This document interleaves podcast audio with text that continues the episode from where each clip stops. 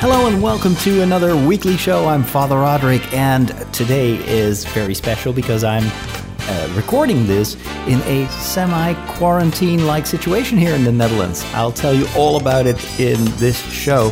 And of course, we'll talk about all the usual things that we have in this show. So sit back, relax, and enjoy. Hey there, and welcome back to another weekly show. I'm Father Roderick, and this episode is brought to you, as always, thanks to my patrons who enable me to bring you this without any annoying advertisement.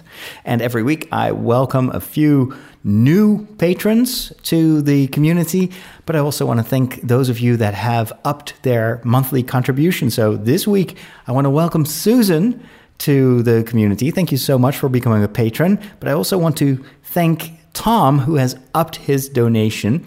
Um, that is fantastic. Thank you so much. And then we have two more new uh, community members, two new patrons, uh, Harry and Bob. Thank you so much for your support. And uh, those of you that are helping me out as patrons, you will get another weekly episode that I record just for you. So you get an extra podcast that is unavailable anywhere else. So if you want to listen to that extra podcast and you or you just want to support me and you have a uh, you want to toss, toss a coin to the witcher and that would be me in this case then uh, by all means go to patreon.com slash father roderick do you know what's going on this is what's happening in your world Face it, Catholics rule. We got Boston, South America, the good part of Ireland, and we're making serious inroads in Mozambique, baby. You've taken your first step into a larger world. It is time for the news, and yeah, well, there is uh, so much happening. I mean, it's incredible how much can change in one week. Last week, when I was recording this, of course, the coronavirus was already uh, a threat to our entire world. Uh, but back then, it wasn't even uh, called a, a pandemic, even though it already showed signs that it would become a pandemic. But I never expected it to go this fast. Look at where we are right now. It's it's even possible that by the time that you're listening to this, the situation has worsened even more. Of course, the virus has uh, really got a hold of the entirety of, of Europe. In my country, we have more than 500 people that are, uh, well, actually, I think it's it's more than 800 people now that are infected. We have a couple of people that died, but it's nothing compared to uh, the situation, for instance, in Italy, where um, I think just yesterday, I'm recording this on Friday, but yesterday they had an increase of two and a half thousand new infections. They have already more than a thousand people that died. The situation is very, very dire. The entire country is in lockdown.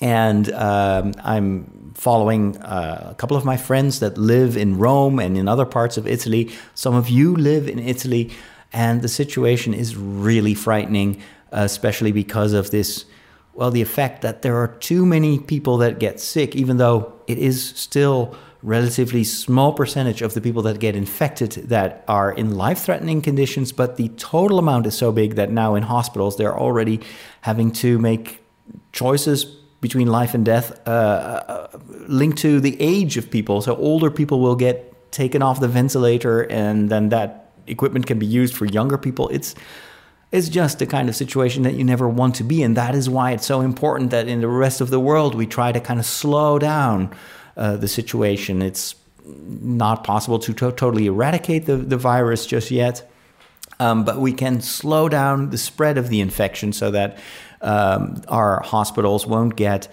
in this crisis situation where they can't handle the influx of, of, of seriously ill people anymore.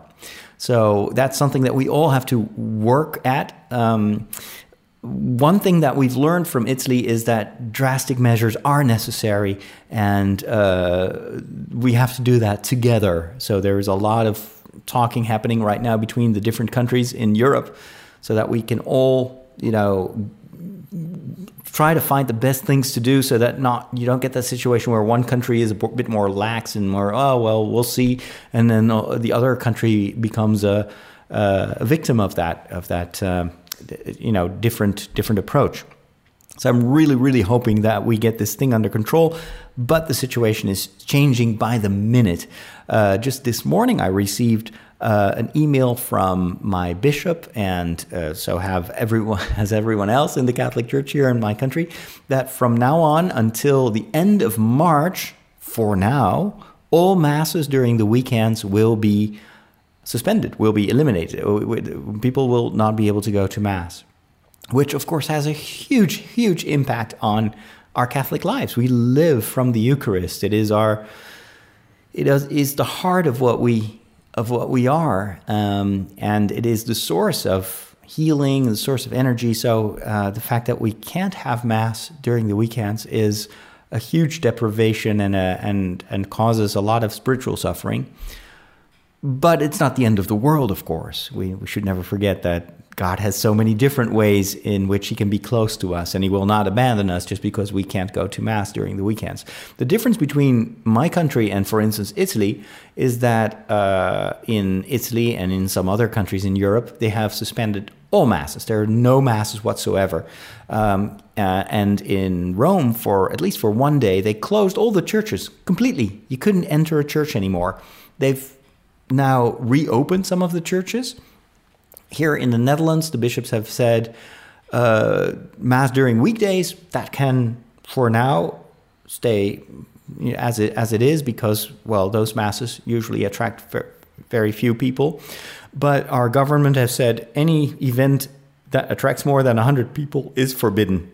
And so that is why our Sunday Mass had to be canceled because, well, in my parish, I usually have around 100, sometimes 200 people and it's very unpredictable. So better better be safe than sorry.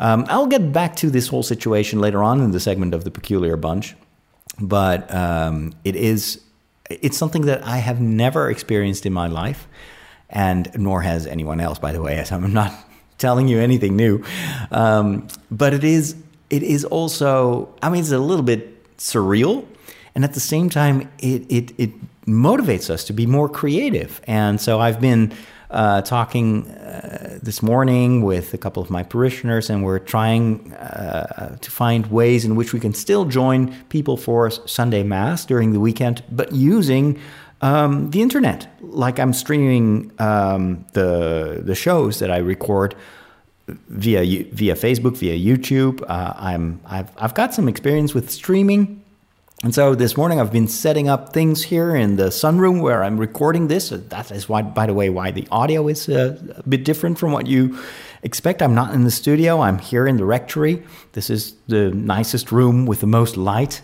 The rest of the house is a little bit uh, dark because it's a it's a 100 year old rectory. But this room, I'm surrounded by windows, and when the sun is shining in the morning, this is actually the nicest place to be. Uh, but of course, there's a little bit more echo and uh, that is. Uh, but but this is a great situation for me to kind of test out some some equipment, some some uh, some ideas, so that maybe we can bring this to the church, which is well just next door here. And even though parishioners won't be able to attend, we can still celebrate Mass and pray for the parishioners, and they could join us um, through through the internet live, and they can pray with us. And of course, won't be able to distribute communion but there is also something in the Catholic Church called spiritual communion. So there's a, there's a way to spiritually unite yourself with the sacrifice that is celebrated during Mass. So that it is a bit challenging because technically it has a there are quite a few things that we still need to put in place. But it, I'm, I mean, I'm, I'm very motivated to see what we can figure out. And I think this is happening also in a lot of workplaces where all of a sudden people discover, well, hey, it's actually there are many more creative ways in which we can work and we can continue to work um, even though we have to stay at home. Uh, so maybe this will also help kind of propel this technological revolution uh, of, of working of distance distance learning distance working. And of course that is limited to a certain number of uh, types of work. You can't do that if you if you need to build a house or a road or you work in a factory. Then of course you can't do that at a distance. You have to go to work. But um, there is much more that is possible than, than I think we realized before. Anyway, it is time to move over to our first segment of the show, and that is the world of movies and TV shows. How do you not like movies? They're predictable. Like, the guy gets the girl, and that kid sees dead people, and Darth Vader is Luke's father. Not liking movies is like not liking puppies. They're fine. I just get bored and never make it to the end. You know, you need a movie education. You need a movication. I'm gonna give it to you. Well, since we all have to stay home as much as possible, uh, this is a good time to read more and to play video games and to play board games and talk and cook. And, well, there's so many things that you can do. Um, and hopefully, this segment can give you some tips on stuff you might want to check out on one of our streaming platforms. And uh, in my case, I'm, I'm super glad that we have so much choice nowadays. I won't get easily bored, even though this weekend I have to stay at home. It's so weird, so surreal that I won't I won't celebrate mass in the parishes. It's crazy. I was so used to you know jumping in my car and driving around. We've got 15 churches right now with a couple of priests, um, and for the next three weeks and maybe much longer, um, that won't be the case. But of course, I've got a TV and I've got a lot of stuff that I need to catch up catch up on. So um, currently, I'm I'm watching like the, yesterday when the news broke that. Um, uh, the, our government was increasing the, the, the rules and regulations to prevent corona from spreading. Um, I, I was I'd been following the news for several hours, and I was just like, oh, I need to distract myself. I wanna I wanna laugh, and so I'm so thankful that recently, um, I think it is Amazon Prime in the Netherlands that has uh, currently features The Big Bang Theory. Um, and so I've been continuing to watch some of those episodes, and they're so funny. I just love, love, love that series. Um, and there was one episode in which uh, that was very kind of topical, um, where uh, Sheldon, uh, Sheldon Cooper, who is kind of the, the, the the social glue that binds his friends together, but he's also extremely nerdy and weird. Uh, he's got this phobia of, of getting infected. And so whenever someone sneezes, he's about to kind of run away and disinfect. And it, it was so funny because a lot, you know, when, when I first watched that episode and I'd already seen it, I was like, wow, that is so over the top. Whereas now, that is exactly how everyone behaves. Like I was getting my groceries at the supermarket and somebody sneezed, and you could literally see people taking their distances. They were like they were literally taking another uh, uh, itinerary through the store so that they wouldn't get close to that lady that sneezed.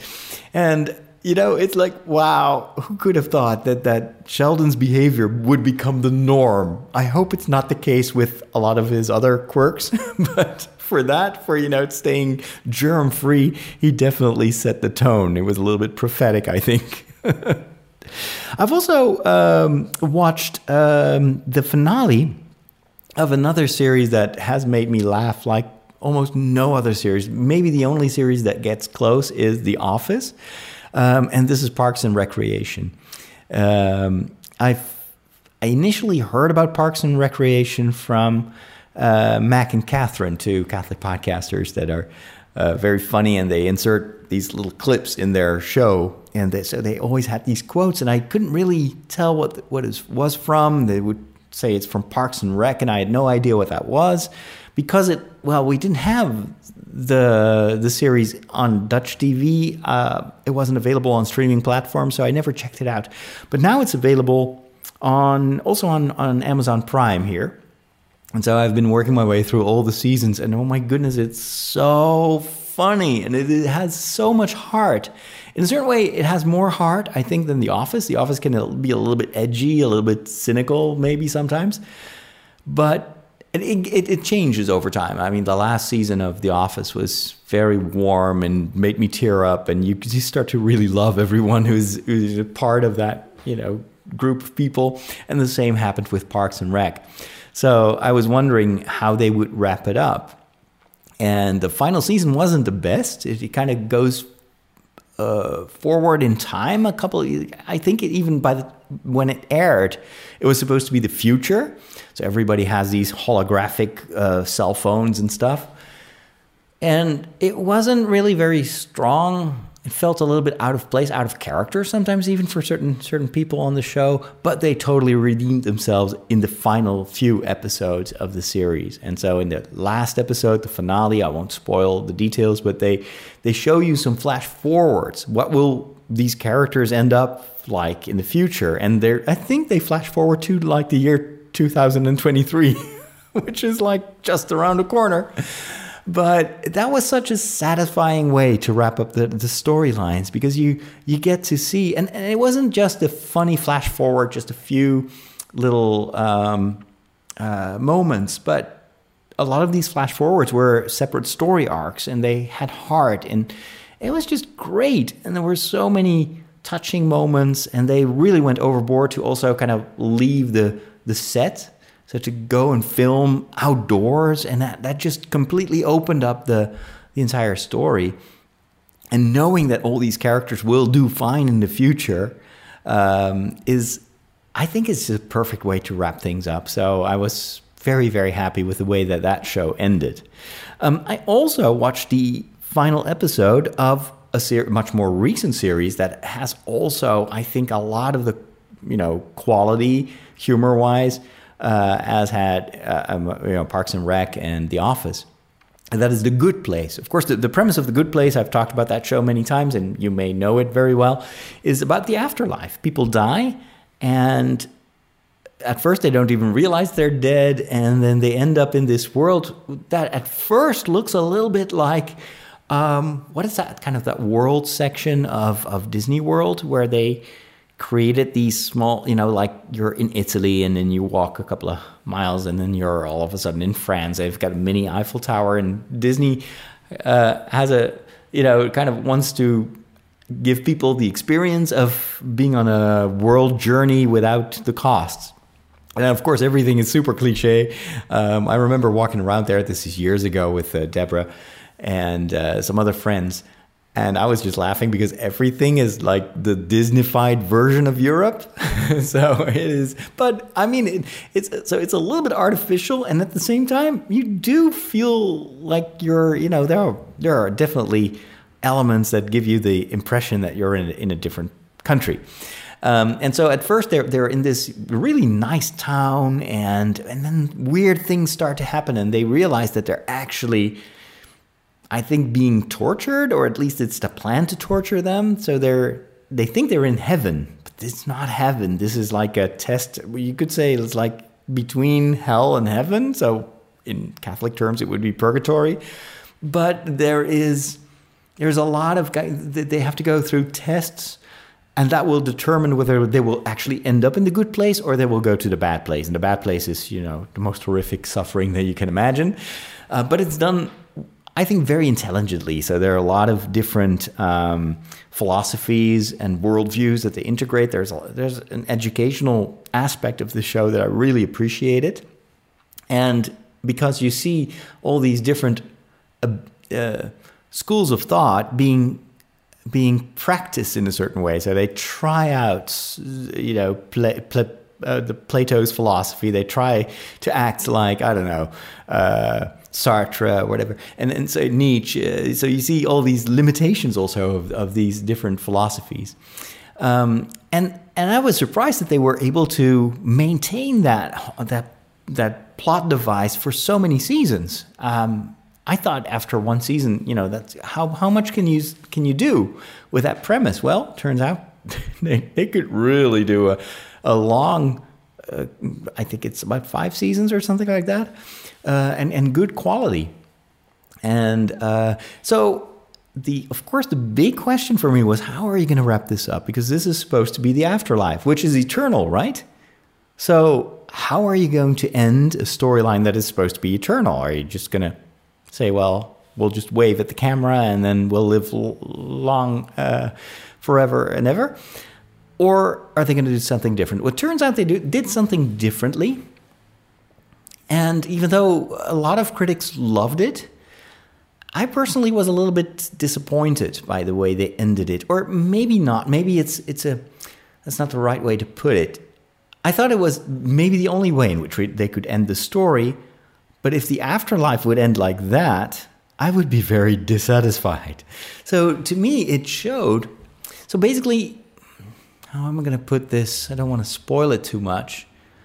But you, you start to realize in the final few seasons that, you know, living forever, if life is just like life on Earth in a certain way, and our relationships are the way they are on Earth, and there is no God, because that's the only thing that is missing in the afterlife version of the good the good place.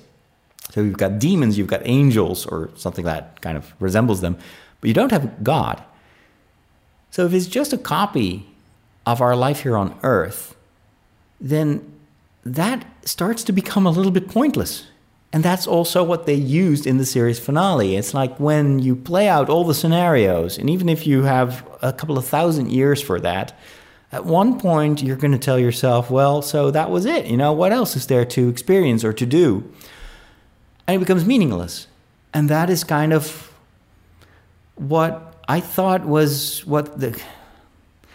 I mean, they. Well, I'm not gonna. I can't spoil it, but I was like, this. This shows the limitations of our imagination and or also our ability to comprehend what the what eternal life actually is.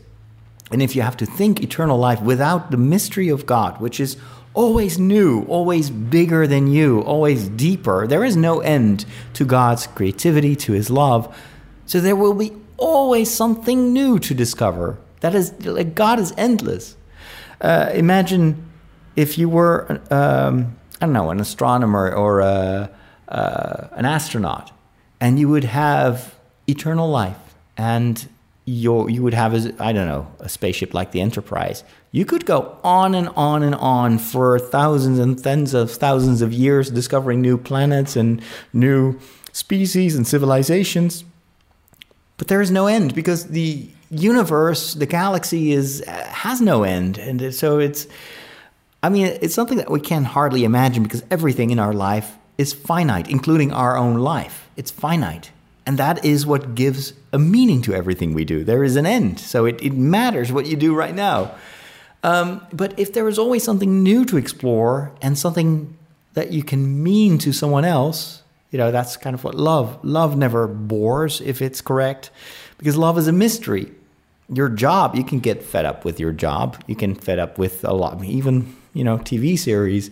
At one point, you're like, okay, end it already.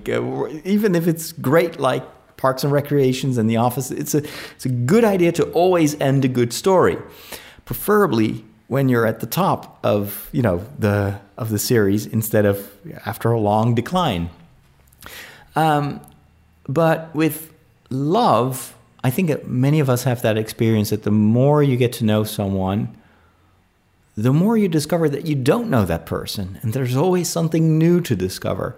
And and that is just human love, let alone God's eternal love. That is without end, without it has so much depth that you will never get to the point in eternal life where you're like, okay, so I've done everything there is to do uh, and I'm still stuck here for eternity. That's going to be a long, boring time, you know? That is not going to happen because God is there. And, and that is exactly what I think is the flaw of this kind of humanized concept of heaven as, as portrayed in The Good Place. Um, it is pointless because you don't have that, that eternal mystery of God who is able to surpass what you are. And so if it's just if heaven would be just us living forever in a world that kind of resembles our current life, that is kind of how we represent heaven in our minds, right? That's we always think about something that at least feels familiar, um, like a, like an upgraded version of our reality. But that's that's just our because we don't have the categories, we don't have the intellect to imagine something much bigger and much deeper. Um, but if it's just us for eternity, then I don't think heaven is going to be heaven. It's going to be hell. We're going to get so bored, and it's going to be punishment to stay there forever and ever. So, anyway, that was uh, why I thought, but, but it's the quality of the series that it actually shows that. And there is something else for the people that are in the good place, and they don't tell you what. So, it's it's at that point that you realize, well, wait a minute. The, so what they have portrayed as the afterlife is actually just a mirror of our current life, and there has to be even in that fictitious story, there has to be something more. There has to be something else, something you can't portray, and you can't tell a story about it because it totally surpasses our imagination. So anyway, it's great that a television series, primetime television series, uh, has us think about these issues. Um, and I think it's up to maybe religious people to continue the conversation beyond the series. All right, what else have I watched? Um, so I was very happy that Amazon has now started in the Netherlands for real. We were just using like a translated version of the German website. It also means they brought Amazon Prime to the Netherlands. We were using the German service before. And in order to lure a lot of people into subscribing to Amazon Prime, they lowered the price and they added a lot of cool movies, uh, m- many more movies than than they've done in the past year and a half that I've been a member. So there's some good stuff on there, and um, also some movies that I hadn't seen. But this one that I wanted to mention here is actually, I think, on on Netflix. I'm not sure. I'm getting confused.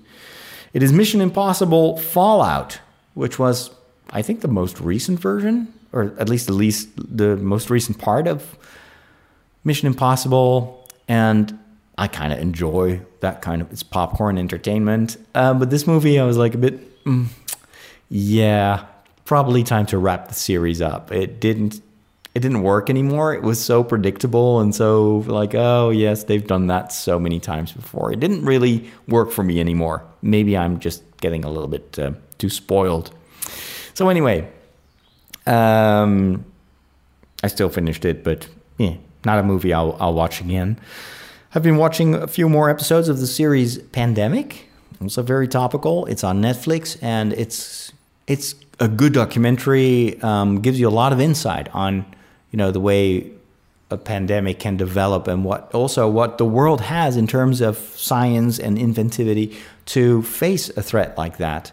When they were filming this documentary series, they never knew how quickly that would become, you know, the the reality in which we currently are. They're still talking about SARS and MERS and you know the, like the smaller um, epidemics that we've seen in the past, and they speculate, you know, what if this would go global? What if this were to be a pandemic? How ready are we? And so, in that respect, it's kind of scary to watch it because you see also the flaws in the system and how little we are actually prepared to face what we're currently facing. Um, let's see. There's one more thing that I'm uh, wrapping up right now. It's uh, Game of Thrones, uh, the final season. Um, and uh, I'm sure I'm not spoiling too much when I say there is this threat beyond the wall. So this is about this fictitious um, world where there's this huge ice wall that is protecting the south from whatever is up north and uh, it's basically frozen zombies. That's kind of, and these zombies can take over any life form, and so it's a bit like a medieval version of the Borg. You know, once you die, you'll become part of this huge army of the White Walkers. And while I was watching this, so in the final season, this there's this in the middle of the season is this big battle between the the the, the army of the dead and the army of the living and before that, the countries and the different kingdoms had been fighting against each other because every, everybody wants to rule the rest of the world. But then this common enemy, this common threat, unites the people and the kingdoms of the south because this is no longer a question of power or money or wealth or whatever, but it's about life and death. It's either you join each other, you join together and you fight this common enemy, or you all die. And so it's uh, when I was watching that, I was like, wow, this is like a metaphor of, of this pandemic. This is the world versus the coronavirus. This is totally it. We, eh, you know, before this whole situation, before this pandemic, we, and I'm, I'm not saying that, that we're cured of that, but we have a tendency to focus only on our own country and our own. Uh, we think that we can do it alone so isolationism, uh, nationalism uh, can have a very I think, uh, unrealistic side where at, you may think, especially if you live in a big, wealthy, wealthy country, you may think that, well, we don't need the rest of the world. We can do it ourselves. And then all of a sudden, you discover that you actually really need each other, if only to, you know, uh, communicate how we're going to deal with this common enemy. And a lot of the things that we worried about or that we fought about in the past kind of fall away. And I think that that may be one of the upsides of the situation that in, is intrinsically bad, of course, but it can have some positive effects that we realize all of a sudden that we really, as a, as a, as mankind, we're not that different. It doesn't really matter which country you come from or which president you voted for the virus doesn't care. So it's mankind versus the virus right now. And that means that a lot of these things that normally oppose us, that cause this polarization, whether it's in the church or in politics or in the economy, become much less relevant, much less important. And, and that's something that, it's, it's good that we realize that. And I hope we remember that when this whole thing is, is over. And in many ways, Game of Thrones is maybe that's one of the reasons why it was so successful. Because a lot of the stuff, even the very gruesome, bad, evil, egotistic stuff that is portrayed, I mean, it's not a very moral world, let's be honest. But it, it is a very dirty mirror of how we are treating each other in the world. And it also shows the destructive side of, the, of, of that behavior and the lack of morality there are only a few people in the series that you can root for, and even they are much more gray than white. Um, but uh, most of the people that are, you know, whose stories are told are, are leading reprehensible lives. But the quality of the story is that it also shows you how much harm that can do. And so there have been many times when I was watching Game of Thrones that I was just I found it repulsive. I was like, but but I couldn't just blame the story because the story is a reflection, I think, of what's going on in the world. And so, in that respect, it is also something that made me think uh, about. So, okay, well, what choices do we make as a society, as a culture? Anyway, those are my thoughts here for the uh, segment about movies and TV shows. It is time to visit the peculiar bunch. Catholics rock! Here at the Peculiar Bunch, we're always happy to tell you everything you always wanted to know about Catholics and Christians and their weird traditions, but you were afraid to ask. Catholics can be a peculiar bunch. No meat on Friday. Oh, meat? What do they eat? Light bulbs? And today I want to talk a little bit more about the implications of, of this coronavirus and how faith relates to all this. Man, you guys got more crazy rules than Blockbuster Video.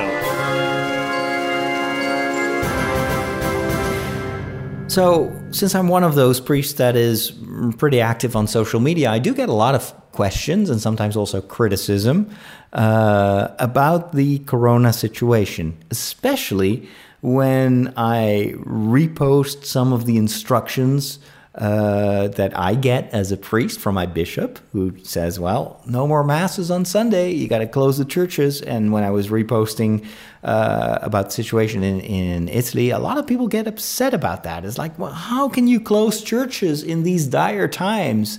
Isn't that a lack of faith? Isn't that robbing people from the source of their salvation, the strength that they need in these difficult times?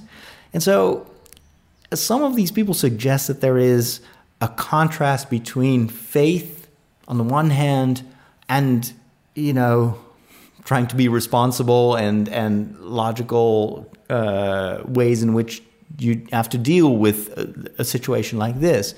And, and so I saw some, some flame wars almost from, from, from some Christians that were like, well, this is a scandal. The, where is our faith in the past? And then they come with these examples from the Middle Ages when during the plague, bishops would go through the streets in procession with the Holy Sacrament, etc., etc.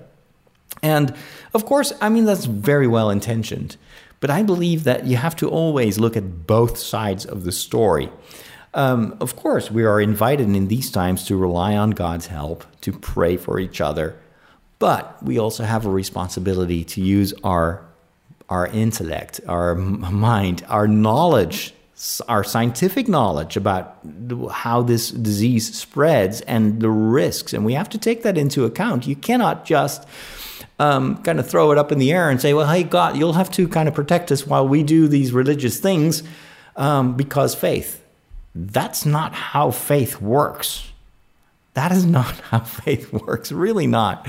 Um, we're, uh, I think, in a, in a in a different world from previous times. We live in this global economy where people can travel very quickly, where we have so much social interaction that a disease like this can spread much much faster than in in the previous centuries. So I don't think that historical uh, examples can can be you know uh, just apply to this current situation. The world has changed. We there weren't any airplanes and cars in the Middle Ages, so um, and you can tell that if you study the spread of these viruses in in in earlier centuries. It's much slower because the world was much less mobile. There was much less, you know, social interaction in a certain way and there, of course, there was social interaction, but it was limited to smaller, smaller uh, groups of people and smaller villages, etc. So um, that is the first thing that I want to say. But also, you know, God has given us science so that we know what to do and we know what is what what the risks are and we know how to best protect each other and help each other. Um, there are, I mean, if faith was the only thing that we need to take into account when taking decisions, um, we would all die. Seriously, I mean, you can't. It's it's not like, well, hey, I'm going to cross the road. I'm not going to look at the traffic lights because that would be a lack of faith. You know, I'm just going to close my eyes, pray the rosary, and then you're dead, right? Everybody understands that. Well, with with the virus, it's the same. God doesn't want us to be irresponsible. But what God, of course, wants is that we strengthen each other in faith. But if we think that our faith depends on the ability to go into a church to pray, or that we have a right to receive the Eucharist and there has to be Mass during the weekends, even though that is a very risky endeavor, you know, with big communities. And uh, in, in our situation, most of my parishioners are elderly people, sometimes at a high, elevated age, 80, 80 plus. If we, if we, if we don't uh, well, if we think that, that, that that's the only way to be a Catholic is by having Mass and, and being able to enter a church, then we are people of little faith. Seriously, how can we put limits to how God can be close to us in these times? I'll give you one example from Catholic liturgy and spirituality that kind of counterbalances this idea that, well, we need to, well, if you close the doors of the churches and we can't have Mass, then we're all doomed. And that's the concept of spiritual communion. This has always been part of uh, of our tradition in the Catholic Church, and that is if you, for whatever reason, are unable to receive communion, say for instance you are allergic, hyperallergic to gluten, and even though we have you know almost gluten-free hosts, there always have to be has to be a little bit of gluten in it, but some people can't really take communion in the form of bread because of you know their allergies.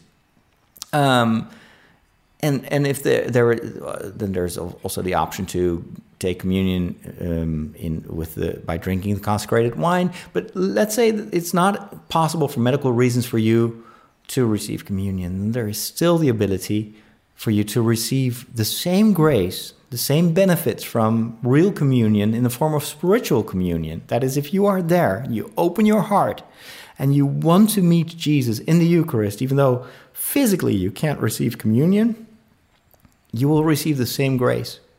You will, you will, he will still be in you because God is, God wants to work through the sacraments, but he's not bound to the sacraments. It's not a, uh, is not one road that God needs to take. Who are we to limit God in His abilities? Um, so, spiritual communion for me is a clear sign that we shouldn't underestimate the ways in which God will stay close to us. And another thing that I I, I, I want to mention here is um, if if if the let's say if faith if if the strength of our faith if the protection of if God protection would depend on whether our churches are open or closed what kind of a God is that who is dependent on us opening or closing doors? Of course, that is not the case. God has been, and you know, maybe it's also because it's. I, I'm sure that the intention is positive. Like people really want to express their love for the Eucharist and want to be in the church and helps them pray. So that's all good. I understand that. But we should maybe open up our minds and open up our hearts and think of of the bigger picture. There are many countries in the world where Catholics thrive without having access to the sacraments. Think of the most recent synod about the Amazon region, where one of the major pastoral concerns that uh, the church fathers and participants were taught were, were reflecting upon was the lack of of priests in the region.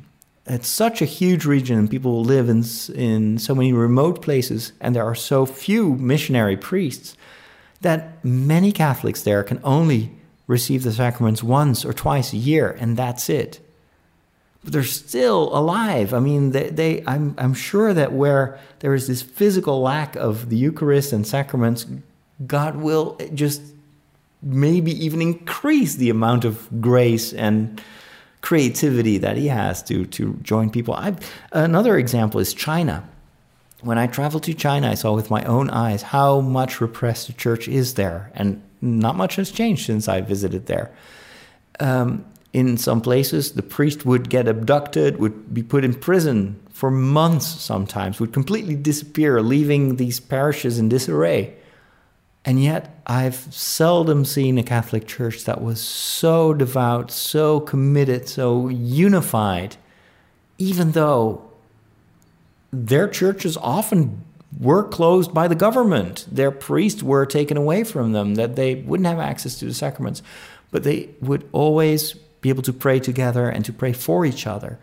And so I'm thinking what happens right now, instead of of being too fearful and to panic. We should not panic. We should never panic.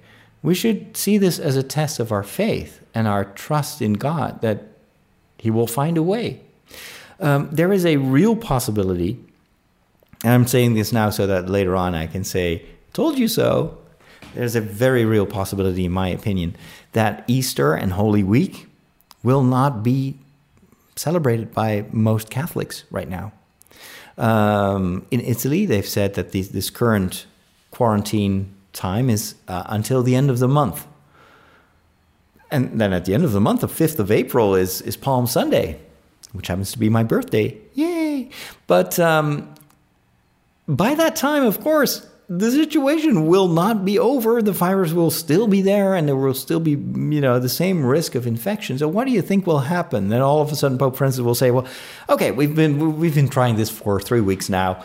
Um, yeah, the virus is not gone, but just let's go and have a nice Easter vigil where people are, you know, like we've got tens 10,000 people in St. Peter's Basilica, and we'll we'll sprinkle holy water, and we'll hand out the the light uh, on our candles, and then. No, of course not. That would be just as dangerous as doing that right now. So I'm thinking that it is a real possibility and try to prepare yourself mentally for that and spiritually for that that that churches will be closed or that we will only have a few very small celebrations where people have to you know stay apart from each other and we can't we can't celebrate a hundred masses over holy week and easter in order to give everyone the ability to attend So I'm thinking it is very likely that this will be an Easter and a Holy Week like none other before. And that many of us will not be able to celebrate Easter the way you're used to. So this is going to be, uh, I mean, this is something that we, no one of us has ever encountered, but it shouldn't make us panic. The world will continue to turn around the sun, even if for some reason we can't celebrate Easter like we have been doing for hundreds, if not thousands of years. Um, but maybe something else will, will happen. Maybe, I don't know. Maybe the Pope will say, well, hey, we'll just postpone the celebration of Easter to August. Or, I don't know, we'll, we'll just hop a year. Jesus has already risen from the dead, you know, and he is still, he is already with us. What can seriously happen? The only thing that, that changes is that, well, we can't celebrate it, but at least not in church. Does it mean that all of a sudden, like Easter is broken? Well, of course not. Of course not. But this is a time where we have to ask for discernment and we have to talk to each other and think about this creatively. There are so many things that we can do, but let's look at the things that are necessary now and urgent. And let's not try to behave too much as like, but but but but but but but I just want things to be like they were. Well, they're not. Well, let's look at the bright side. Let's take a look at what is possible, and let's always separate between. Oh, this one television presenter who was is actually ending his very super popular uh, talk show on, on Dutch television after many, many years. I think he's been doing this for 10 years now. And so these are the final two weeks of his show. And he had imagined, you know, this, this glorious exit of the television stage. And now he has to record his shows without public, without an audience because it's too dangerous. And so uh, there was this the first time that they were airing or taping the show in an empty studio, one of his guests said, "Well, isn't this isn't this a you know the worst possible scenario? Isn't this terrible for you? You you you really wanted to have such a you know good farewell you know uh, uh, time, and now nobody's here." And, and he said something that I totally wholeheartedly agree with. He said there are things that are terrible and there are things that are just a shame. And the, and the fact that I don't have an audience right now here and that we're alone in this empty studio, well, that's too bad. You know, it's a shame, but it's not terrible. It's not a disaster. The real disaster is what's happening right now in the in the world and all these people in disarray and and our world, you know, panicking and people dying. That is that's a disaster. This is just a shame. Um, and and I was like, wow, that is that's very profound, and that's the attitude that I want to have, uh, and that I hope we can all have in this in this in these times. There's this beautiful other example of how to deal with situations that are, you know, difficult and difficult times. It's what's going to happen tonight in Italy. So there is this common plan that is spreading all over the social media that the Italians will go to their balcony because many of them are literally living in quarantine. They cannot leave their houses anymore. They're all going to stand on the balcony at 8 o'clock tonight and they're going to sing the national anthem all together. I was like, wow, that is so cool. What if, if, if we can't celebrate Easter, you know, what would I mean, what a what a witness would it be if all Catholics would would uh, open their window on Easter, you know, in the middle of uh, the Easter Vigil, or where normally you'd be in church, and we would all sing the Te Deum or whatever song. I don't know, just like or all pray the Our Father at eight o'clock at night, or I don't know, midnight. There are so many ways in which you can strengthen each other's faith. Uh, so let's look at possibilities like that. And I'm sure that we will see many surprising things happen in the next couple of weeks and months. Um, and you, you'll ask yourself, well, where, where does this come from? Well, it's just the Holy Spirit who inspires us to deal with the situation and to come up with things that we never thought of before. That's what I think. When did you become an expert in thermonuclear astrophysics? Last night. The packet. The extraction theory papers. Am I the only one who did the reading? All right, this is also the time for reading, of course. If you're bored, pick up a book. Don't always switch on the TV, but also try to use your brain. Books, as I've mentioned in one of the previous episodes, very, very good for your brain. Um, here's a tip I'm reading currently a book by uh, one of my, uh, well, it's not a favorite actor, but I like his books um, uh, because it, it's easy to read and I don't know, there's a certain television quality to it. Um, I'm talking about Blake Crouch, who is the author of the Wayward Pines trilogy, uh, three books that have also been turned into a TV show that I was mesmerized with. This is one of the coolest science fiction mm, dystopian future books that I've uh, that I've read in the past few years. I really enjoyed books, loved the t- television series as well. But he also wrote a book called Recursion. It was on sale the other day on the Amazon Kindle store in the US. And I was reading this description. I was like, okay, I need to read this right now. So I'll just read the, uh, the description here. Reality is broken. Oh, I'll try to do this uh, in a filmic way. Reality is broken.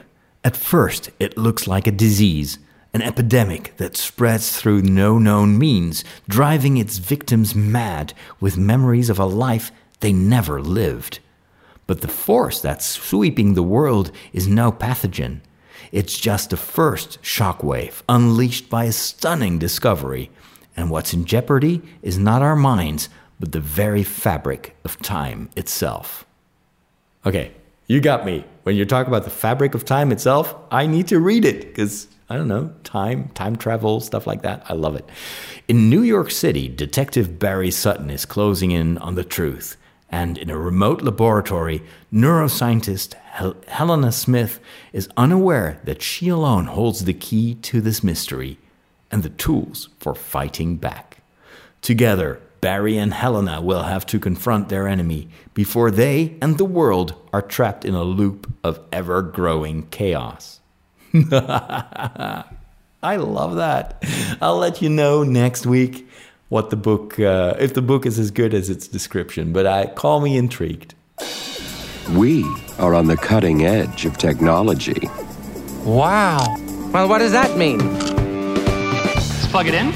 It's going to say, hey, I see you plugged in a new device, and it's going to load in the appropriate drivers. You'll notice that this scanner build, whoa. Well, all your technology stuff just ends in disaster. But there is one more thing. It's time for our final segment, and that is about technology. Um, it's also something that is very topical right now in this time where we cannot have people in the churches for Mass. Uh, in many places. So we need to come up with technical means to bring the church, to bring the Eucharist and bring the liturgy to our parishioners. And so uh, I've received quite a few questions of some of you that ask me, how do you do that? Because I'm not too technical. I mean, I know how to listen to a podcast and I know how to watch YouTube, but I don't really know how to set up uh, a live stream. Well, let me just give you a few pointers as to how I'm doing this. I'm currently using uh, a Mac. Uh, it's a very you know modest MacBook, a small one um, and I'm using software that's called Ecamm Live. So that's E C A M Live. It's currently a subscription model. It's very, very feasible price wise. And uh, what Ecamm Live does, it, it gives you the ability to stream straight to YouTube, Facebook, and I think there's even, but it depends on the subscription, there's even a way to stream to multiple platforms at once. Although I've never tried that out, that's a little bit tricky. This software is I for me it's the best streaming software that I've used on a Mac, and even easier, much easier than uh, OBS. So OBS, if you type that in, OBS streaming software, that's free uh, software that you can download. It's very common, used a lot by YouTubers, uh, gamers, etc. to stream. I use it on my PC to stream my video games on my YouTube channel. Um, and OBS is also available for the Mac. And um, OBS itself is is tricky to set up. I mean, it's it's it's really powerful and it can do everything that Ecamm also does, but Ecamm makes it so much easier. Um, so I'm really happy with Ecamm. Uh, it, it has also a couple of um, uh, abilities to, for instance, display on the screen of your computer the comments that people type in. And it doesn't really matter if you're streaming this to YouTube or to Facebook. The software will just look at the comments and will display them in real time. And what you can even do, if you want to do it really fancy, is to uh, display those comments on screen.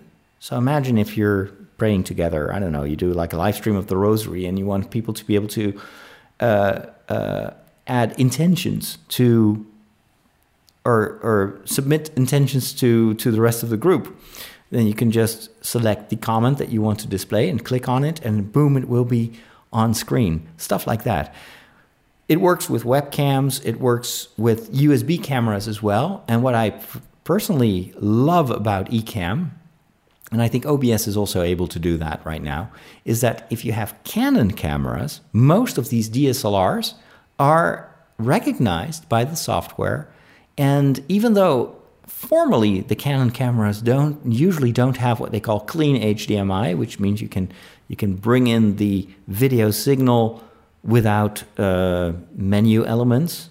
Like for instance, if I would use the HDMI out of my Canon M50, you would still see the square around my face that is you know the face facial recogni- recognition to you know make sure that it's in focus um, etc but if you connect the canon via usb this software can give you a clean hd uh, feed from that camera and i'm actually using two cameras here which is amazing i mean i can't believe i'm doing this on, on a six or seven year old mac but I can switch between a close-up camera, so I'm using the Canon 80D, with which has a zoom lens, so that is the kind of the close-up picture. And then uh, if I tap the uh, another key, it will switch to a wide angle, the wide angle lens of my Canon M50, and then you can see the entire table at which I'm sitting here. And just the ability to do that flawlessly um, is I think one of the major strengths, and is as it's really plug and play. That's what I love about it. I'm I'm uh, using a lavalier microphone to to bring the audio into the Mac. So that's another thing that you can do. Uh, separate video, separate audio, so you can use really good quality microphones. Um, and uh, it's just the ease of use makes me come back to this software time and again. So it's, it's really, really enjoyable. So OBS, something else that I can recommend in case you have a laptop with Windows.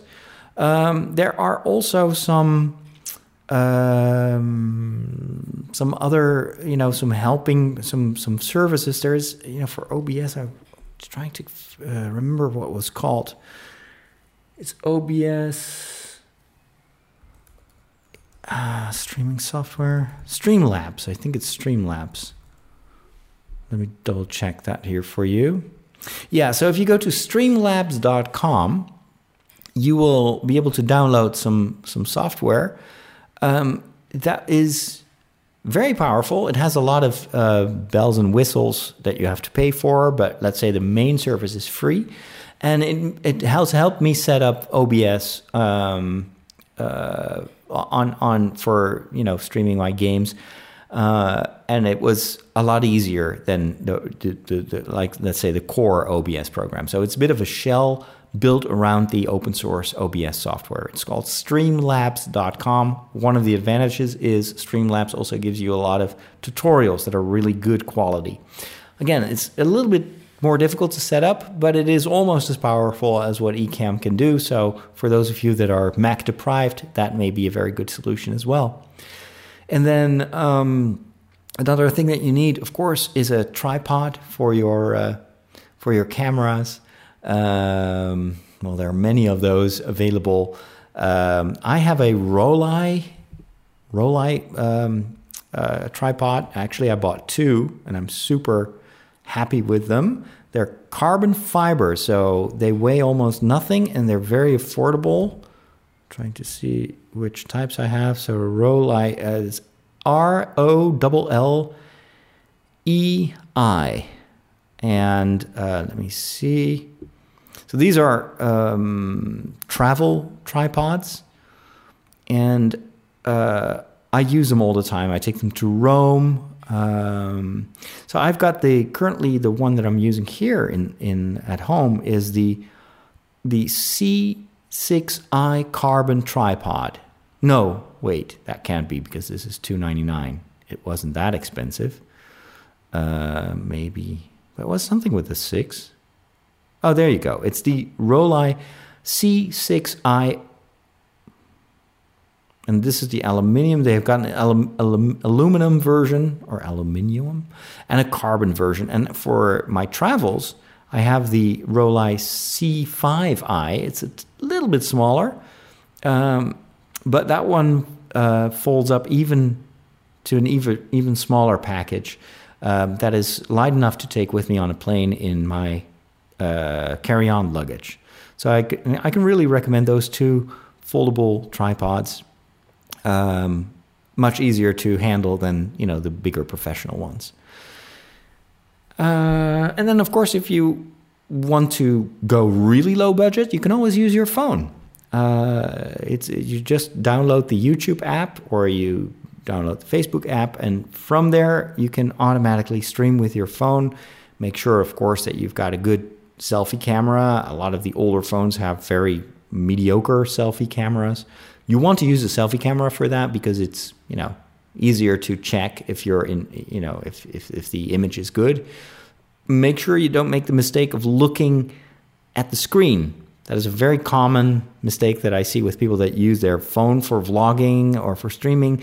They you they look at themselves as if they're looking in the mirror, but always make sure you know where the camera hole is on your phone, on the front screen of your phone, and look at that. Um, because if you look at the screen, it you feel as a viewer as if someone is not looking you in the eye. So always look at the camera and never look at the screen. It's a little bit it takes a little bit of practice, but you'll you'll get the hang of it. And then one thing that you could do if you use a phone uh, is to use an external microphone. Um, for microphones, I can uh, always recommend Rode, Rode microphones, R O D E dot com, I think. Rode.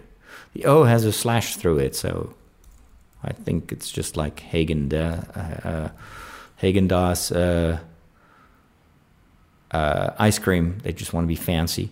So Rode microphones, yeah, it's uh, R O D E dot com. Uh, they've got a couple of good microphones that you can use for cell phones. Of course, a lot of the current cell phones don't have um, a head, head, headphone jack anymore. Mine has because that's very important for me. But even if you only have a like a a mini port like the Apple one or a USB C port, there are always some converters. But make sure that you check with the sell, seller um, if if the the microphone, the Rode microphone, is compatible with that interface because sometimes your phone will not rec- recognize it. But the Rode phone, uh, Rode microphones are very good and very affordable and super reliable. That's what you want to have when you do this. If you have any other questions, feel free to ask me in the comments uh, or send me a message on Patreon if you are a patron. Um, you know where to find me. Um, but that's it for this episode of my weekly show. Thank you so much for listening. Thank you for your time. Stay safe, stay healthy, and uh, try to look around and see how you can help uh, help your your, your fellow uh, your friends, your your uh, your family to deal with this, you know, these testing times. And um, thank you for your support if you're a patron, and if you're not, check out patreon.com/slash Father Roderick. I will see you next week. Thanks for listening. Take care, and God bless.